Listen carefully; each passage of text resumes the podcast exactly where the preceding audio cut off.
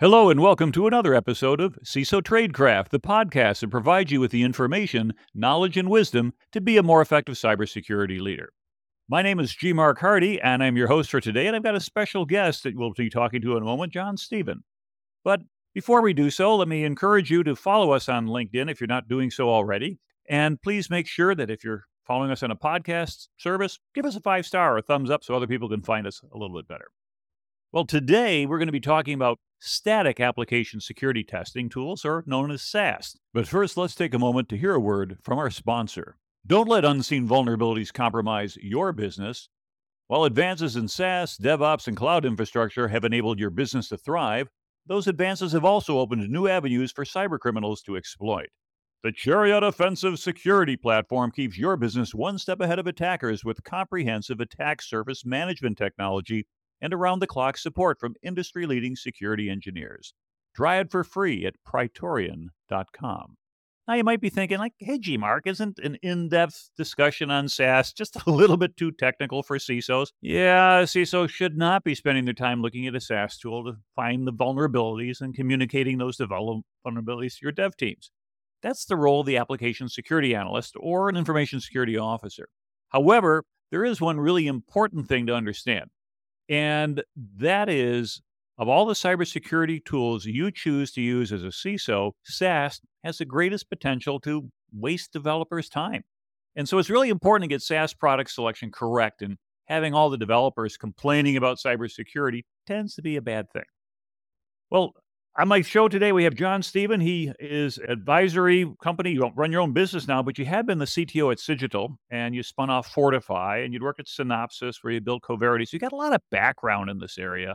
So I think we've got the right person to give us some insights here.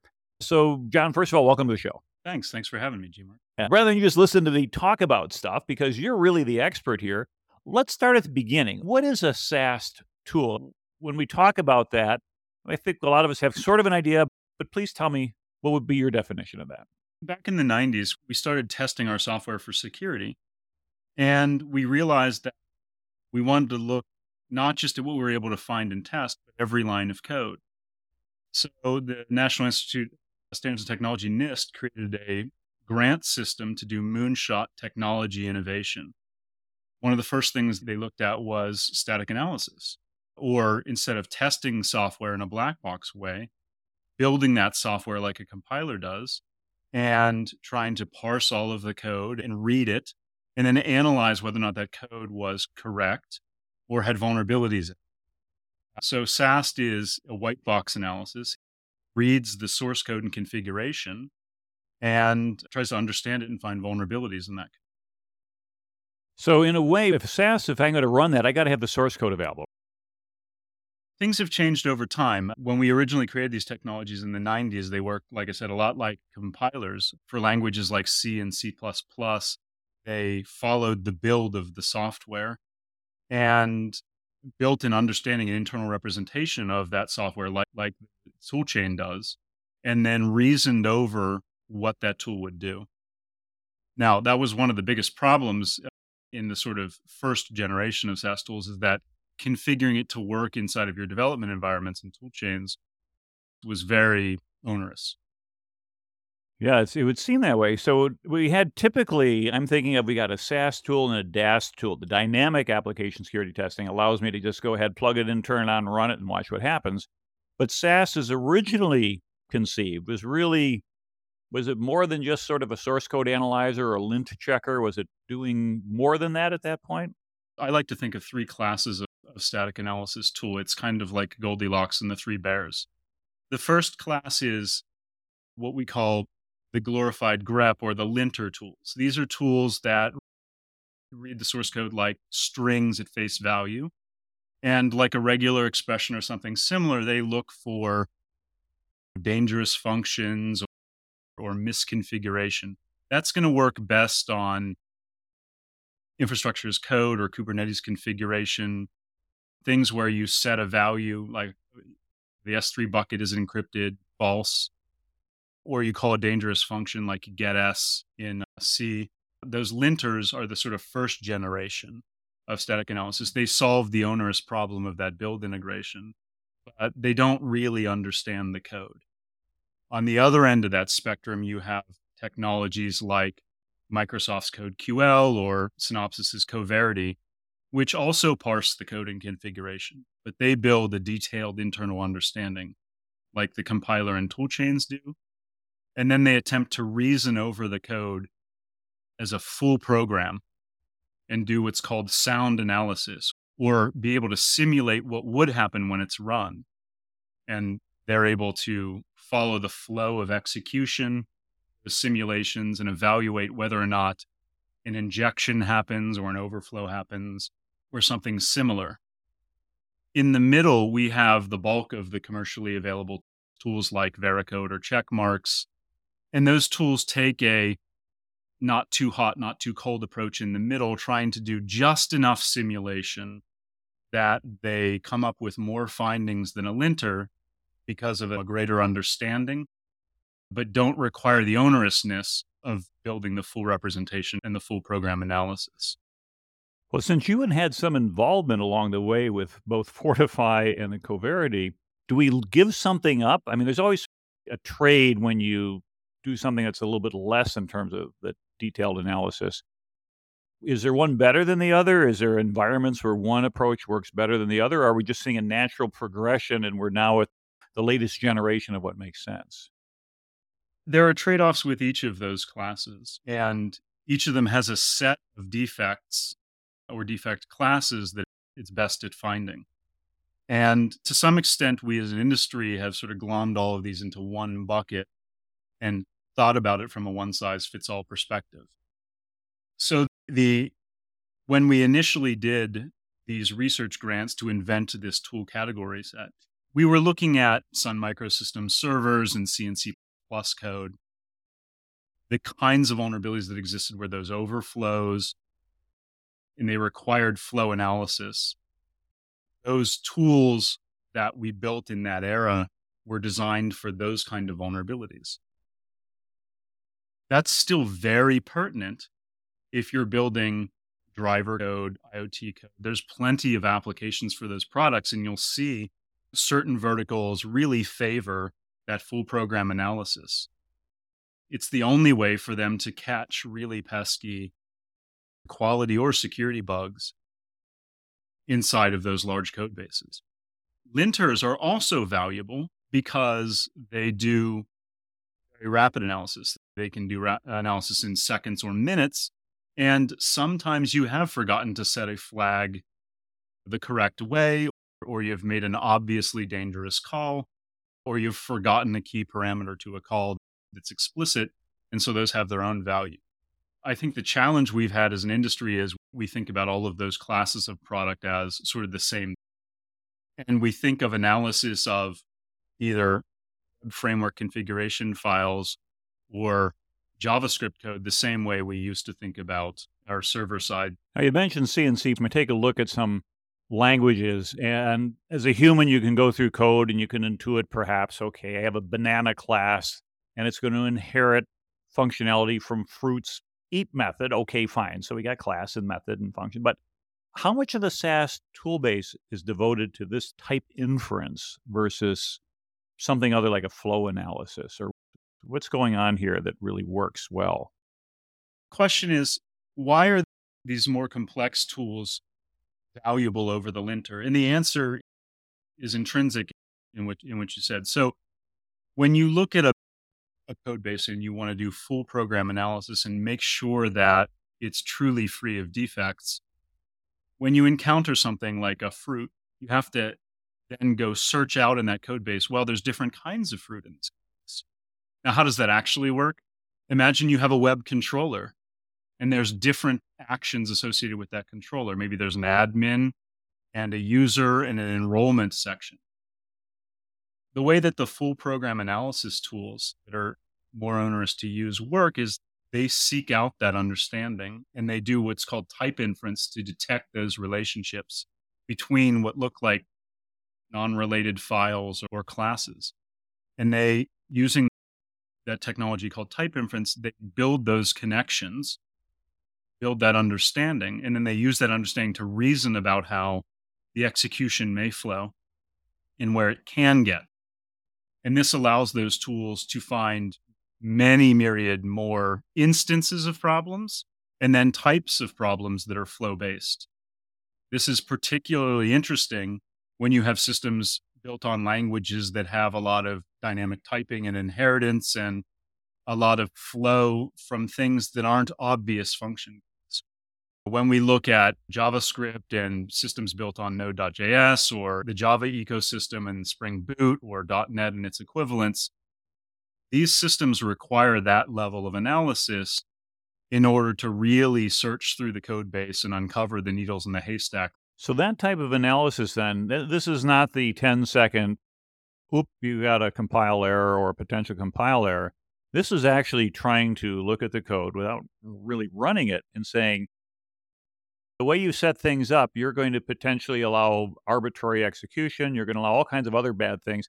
Is there a whole litany of things you can check for? Do you end up throwing the whole wall full of checks at it, or does the person running this tool kind of pre decide, here's what I'm really concerned about in terms of looking for things? I want to get to that in a minute, but before okay. I do, let's talk about the three classes and the impact so linters run in seconds or minutes. Right. And this analysis, as you intuit, is going to take considerably longer. Now, these tools have come a long way in a quarter century. Frankly, not only have these tools advanced, but when we were doing this technology in the, the middle 90s, one of my colleagues wrote down and likes to quote me on the fact that I said, a developer machine would need 16 gigs of RAM to do this kind of analysis. Can you imagine that? There's no way. It was like my Gates moment with the 640K. Yeah, 640K. But at the time, I was sitting on a machine with four gigs of RAM and it, it probably cost 30 grand at the time, right? So machines have come a long way in terms of processing power and memory. So we can do these kind of analyses now more than we could. But th- this class of tools takes potentially tens of minutes or even hours to run to really follow all of the flow of execution through all of the different uh, paths that are inferred. And if you want to be thorough and sound in your analysis, because you're building a controller for a video card that you don't want to be overflowed, that's definitely warranted. If you're building web code and you're building little forms and controllers, and you're you're continuously delivering, you don't have those hours, tens of hours to devote to finding vulnerabilities in that 30 lines of code you checked. So that second class of tools, the Checkmarx and the Veracodes and the fortifies of the world, they cheat the soundness of analysis a bit. They make assumptions. They do optimizations that dramatically cut down the amount of time required, but they also impact the accuracy. That means you're not going to find every different class, no false negatives. And that's where the pain has come in in terms of that set of trade offs that says we want this thing to run in about 10 minutes so it fits in a build, but we still want some simulation of the execution. And that's where people's pain has come from in terms of adopting this technology stack, in trying to get that bowl of porridge that's just right and trading off the hours it takes to do a correct analysis with accuracy. If you go back to the mid 90s, and we weren't doing DevOps back then. I think the whole idea of turning having that fast of a turnaround, I mean, we were happy with waterfall and just clunk clunk. And at that point, the design of SAST as initially conceived makes perfect sense. You finish your code base on a Friday, you turn on your tool, you go home over the weekend, Monday morning, you come in and see what happened, and you, you pick up your keyboard and get going. Today, with the requirement to keep pushing code and getting it onto that DevOps, and we try to insert some security into there into a DevSecOps pipeline, it really then, from what I hear you saying, restricts the soundness of the SAST testing, which means I can't assume that if I've got SAST testing in my DevOps pipeline, that I'm going to produce vulnerability free code or error free code. Probably far from it, but yet it has its place, right? Being in a consulting role for 22 so years, I did a lot of penetration testing. I did a lot of static analysis, tool delivery, and I did a lot of manual code review and a lot of threat modeling. And I kept track of everything that my firm found and that customers accepted as critical or high findings. And what I found was that there was no technique, not dynamic analysis, not static analysis, composition analysis, not threat modeling, that found a majority of findings. There are different classes of findings that different approaches are better at finding. Penetration testing finds a lot of things that it's hard for static analysis to find accurate. You can just throw something in a website and validate that it works or it doesn't work. On the other hand, static analysis can pour through your source code and see that you're storing your passwords with an insecure cipher, something that dynamic testing is going to be very challenged to find. So we need to be cognizant when we're running a security program that we've got three to five, maybe even as many as a dozen defect discovery tools in play in our toolbox.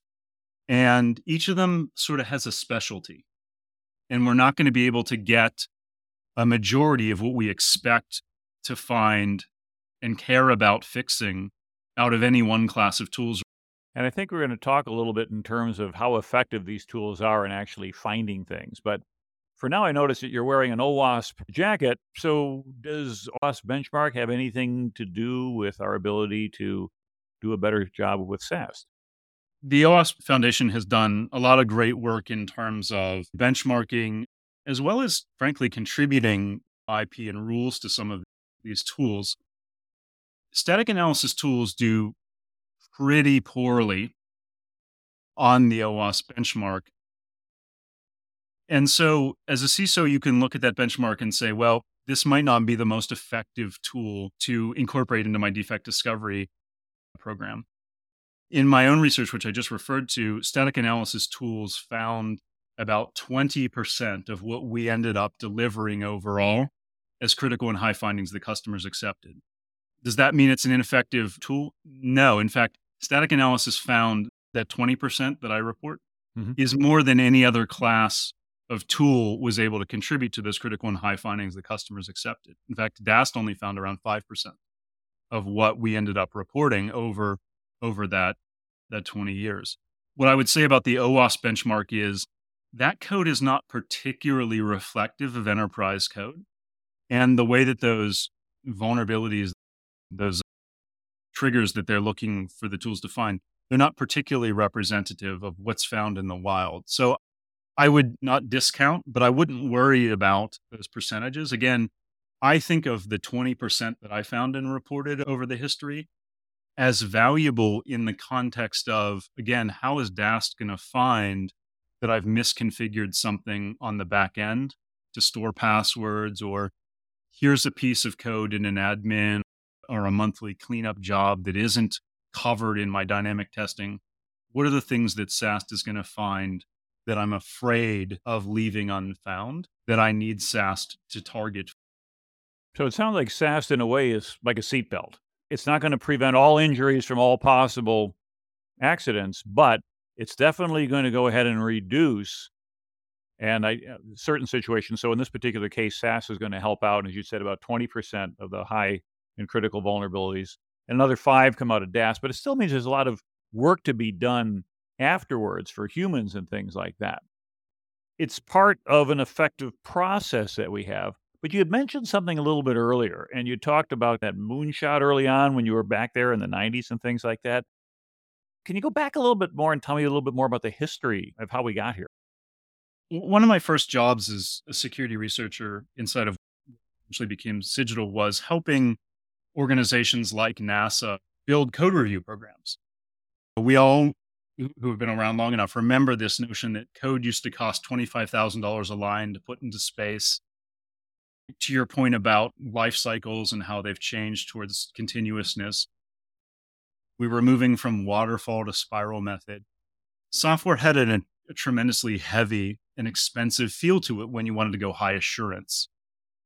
And so the NIST grants that I referred to early on that were designed to moonshot new technologies focused on that problem of how much it costs to assure a line of code and get it done right.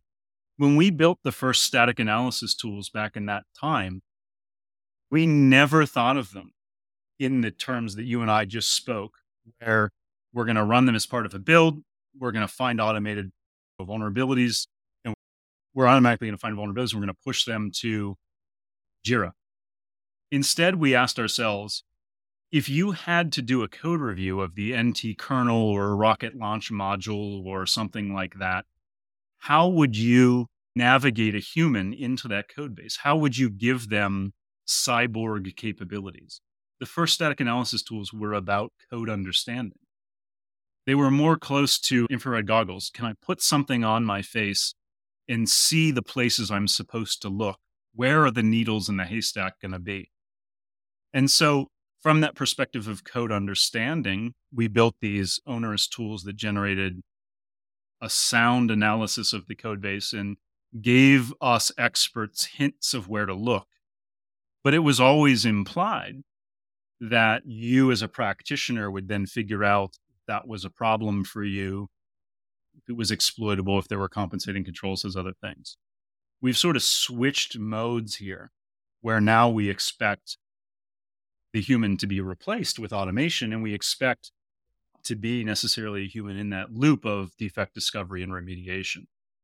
And so, from one perspective, the technologies that we built and commercialized weren't necessarily designed to do this fully automated approach. They were done so with trade offs that we've really suffered in terms of accuracy. Between that and what you talked about before, it's almost sounding like you want to go back to Gartner and say, can you break up that story that you put together in one bucket way back when and start treating some of these different approaches differently because you're going to get obviously different results from these approaches. But for those CISOs who are thinking, wait a minute, if I've got SAST and DAST and they're only going to find 25% of my problems, it, the message isn't that they're bad technology. They're incredibly useful technologies.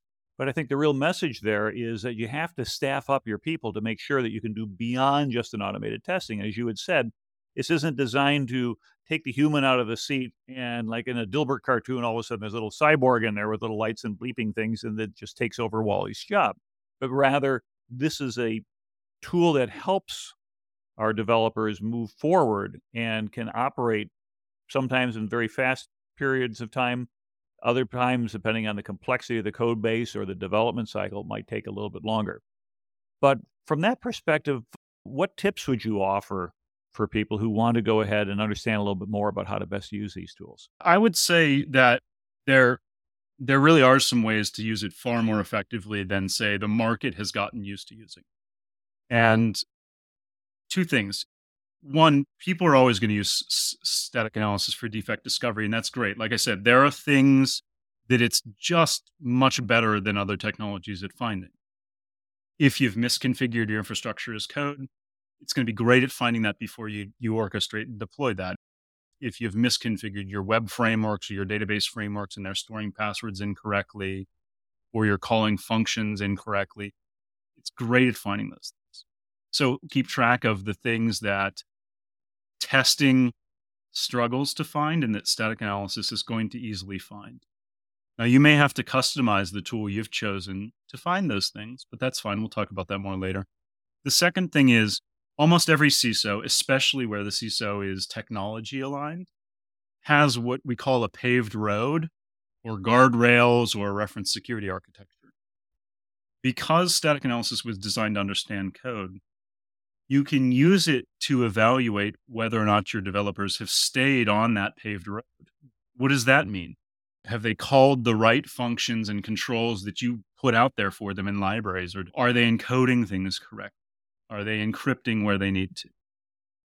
I like to flip the script on people and say, instead of using static analysis as a defect discovery engine to pile up problems, use it to show your developers the paved road and keep them on it.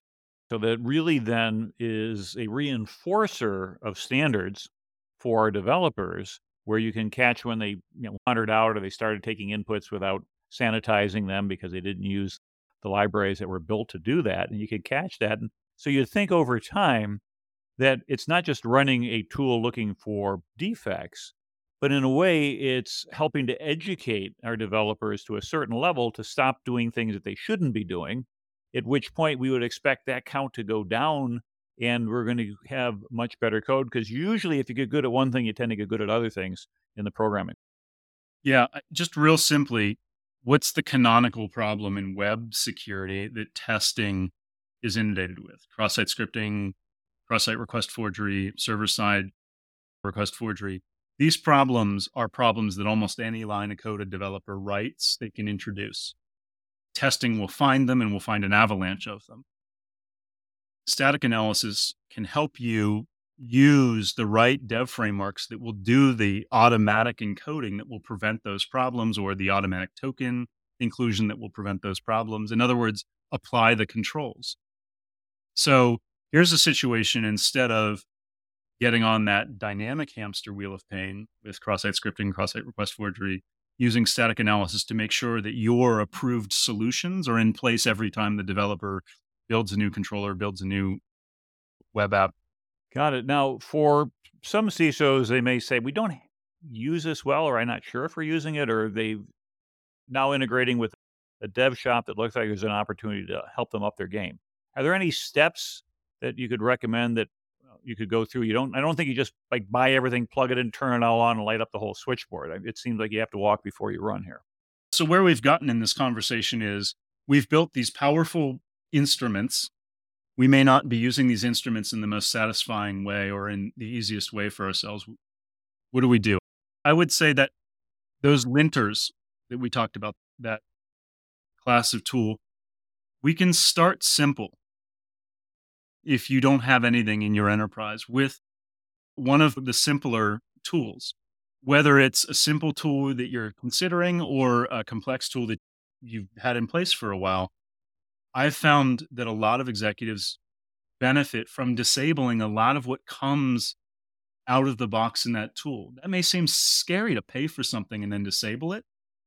But if you turn off a lot of the content that's in the tool, you're aggressively tuning it towards accuracy.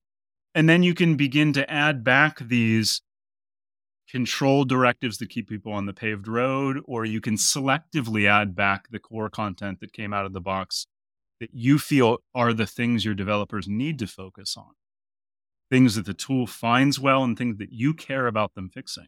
So if you start with a simple tool, you disable everything and then turn the volume up a little bit very thoughtfully, then you can afford to integrate these things into a development pipeline in that automated fashion we desire, where the bugs flow into Jira automatically, where developers are required to fix it for release and it becomes gating. And then the tools are going to work as they've been promised to. And we don't have to worry that we disabled a lot out of the box if you purchased a commercial tool because we can do what we always do as CISOs. We can campaign and incrementally add to what the paved road entails or what our gates demand and get where we want to be over the realistic 36 month period or whatever your time frame is that's necessary. And that may seem like a very simple situation. Start simple, disable a lot, incrementally add, and then rely on that automation and integration. But that's not how we're driven to to buy and adopt these things. So I think it makes a big difference. Are there any steps that companies tend to miss when they go over to make this thing an effective SAST program? Is it SAST that's causing the trouble, or is are they is that really not the issue? Having done this for two decades, I was part of the problem. So maybe this is a reformation. but there's almost a perverse incentive to this whole thing where, you know, if you're going to compare two tools as a buyer, which one do you buy? Well, you bake them off and probably purchase the one that found more, right? Because it's the better tool. Well, more findings in a bake off probably implies less accuracy when it's deployed to developers and put in place without you there to handhold it.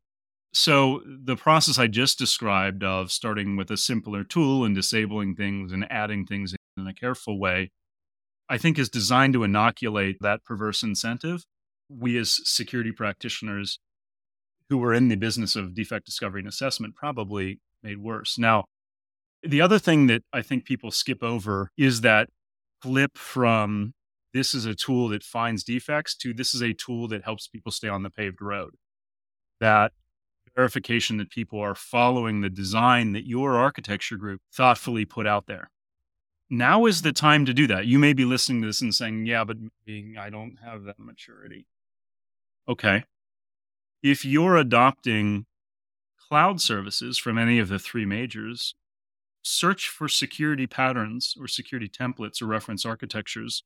Those cloud providers have produced a mountain of really solid research and documentation of what the paved road should be using their properties and their services. And the static analysis tools that you adopt can be used to find the signatures of your developers either using or the opportunity for them to use those those techniques those patterns those reference architectures so one through the process i described two think about positive affirmation of developers on the paved roads as opposed to defect discovery and then of course incrementally add that great content that's out there now hasn't been out there historically now, we've been talking about this for about half an hour, and this makes really good sense to me. Because again, you're the expert. I'm actually learning a lot from you. So this is wonderful. But a lot of times, if we're trying to convince senior management that we need to purchase or acquire more tools or implement things differently, we don't have half an hour to get into a deep discussion. So, what are the best reasons we can share with our management team to help them get on board with doing AppSec type initiatives? That paved road thing, I think, is really valuable whether or not you're an organization with a paved road or a secure reference architecture, there's a new executive order out from the Biden administration that says thou shalt threat model. You'll diagram your software, you will look for design defects. We're in a world now where every CISO is going to be responsible for some mechanism inside their organization where they say, we know what secure looks like, and preventatively or proactively we're keeping our engineers on on that path. You can take that sort of threat, the reactive threat modeling approach there, or again, you can use static analysis to make sure that the key functions, libraries, dependencies, services, configuration that you've specified, or that again your cloud service provider specified, are being used. A lot of CISOs don't have a control that helps them understand where the things they've put out there in the organization are being used in an attaboy way. And so I think that's a key motivator because this allows you to go back to your management and say, well, we have that reference architecture, and look, we're able to show that the impact of that or the adoption of that is is increasing. And by the way, we're using our static analysis tools to drive. Now, are there any mistakes that we might make in trying to come up with this business argument for doing so. And I think you alluded to one a little bit earlier. Yeah. I, so, one is that sort of reflex we had where when we're trying tools out, the one that finds the most is the one we picked. Then we're shocked it finds too much.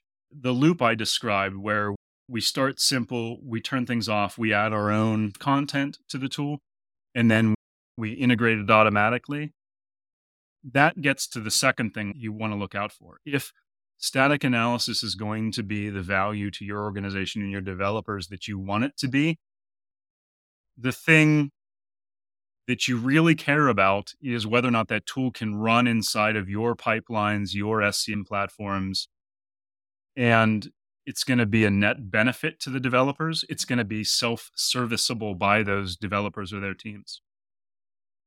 And so every vendor that has a commercial tool is going to show you all the different integrations they support from dev tools to change management tools to whatever.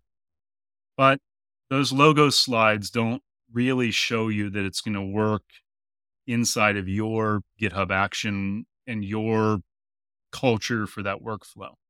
So I would say the second thing is make sure that the tools you're selecting are shown to work when you actually connect all that plumbing up inside of your platform team or your developers and make that part of the POC because that's going to be the make or break as to whether or not you can really move that thing through the organization and implement it across the board and whether or not the developers are going to be happy as a benefit to them once you've done it or, or if it's going to be friction. And you'd also mentioned a little bit previously about turning off some of the content, building your own and customizing it, which I would imagine would be another way to make it more successful than just trying to as you say, plug it in, turn it on, and light up the whole switchboard, and then inundate your people with stuff. Particularly if you get false positives and things like that. I think that's one of the big ways to drive down confidence in any type of a security tool is the cry wolf problem where you get false positives and after a while regardless of your false negative rate it seems to be what people focus on because we already know that it's not going to catch absolutely everything and things such as that but from that perspective even though it's as we say 20 20 some odd percentage correct in terms of finding all this stuff have you heard any good stories of good wins using this type of a technology i mean where does it really pay off yeah many. So, so to start off with, I've helped organizations and I've seen organizations that I've measured with Building Security In Maturity Model use static analysis in the way I described. They've turned things off and then they've looked to build their own rules inside that tool for helping people stay on the paved road. I've seen organizations campaign their dynamic analysis findings back into static analysis, either by finding the defect earlier or by asking the question of a practitioner look, this class of defect is really prevalent when we test. And we want to know what static analysis rule we could put in place that shows developers a way to, to make sure that defect doesn't exist. Again, whether it's to use a control, to obviate it with a secure library, whatever that is. Pushing that question back from the vulnerability management process into the security practitioner community, they can usually come up with something that can then be trialed through three or so development teams, proven, and then pushed into the static analysis configuration so that everybody in the organization gets it. And I've seen people effectively, we've mentioned before, campaign out vulnerabilities reacting to their vulnerability management practice with static analysis. That has been highly effective. and where that's paired with training so that the developers have some context and support for those new findings that are going to come out of the development process, that has been a huge home run. That kind of feedback loop has been an obvious win that I've seen organizations. When I've seen wins in other spaces that may be really valuable to this audience as well, one customer who was relatively mature with static analysis as a defect discovery mechanism asked me if this tool is into understanding code, can we use it to find insider threat?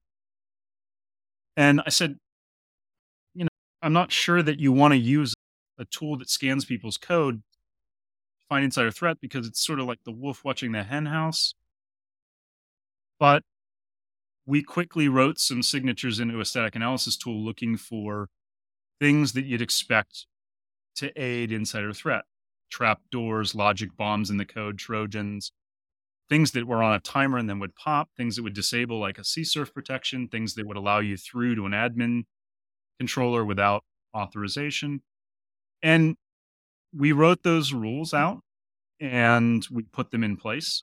And darned if they didn't result in actual prosecution from some insiders. So when you look at static analysis through the lens of this is an instrument that helps me understand my code, the use cases that you can use it for as a CISO multiply. You can use it, like I said, to reinforce and campaign problems in your dynamic testing regimen. You can use it to prove and report to the board how much of your organization is using your reference architecture and driving that initiative through your organization. You can use it to detect suspicious behavior and then follow up on that inside your engineering organization. Those are, in my mind, better uses of the instrument than buy it, roll it out, and bury everybody under an avalanche of potentially inaccurate findings. So, so if there's one thing that people take home I hope it's that maybe over the last 20 years we've misused this instrument and maybe there's a lot of reasons that I can use it differently than it's being sold. Well, we're almost at the end of our time here. I had a whole bunch of other questions I was going to go through, but I'm going to kind of skip toward the end here because I want to respect our, our listeners and their time as well. But for recapping, how would you kind of like give us a good summary of everything you could say that you want people to take away with? If they had to kind of skip ahead, skip ahead and listen to this last two minutes here. What's the take home here on SAST?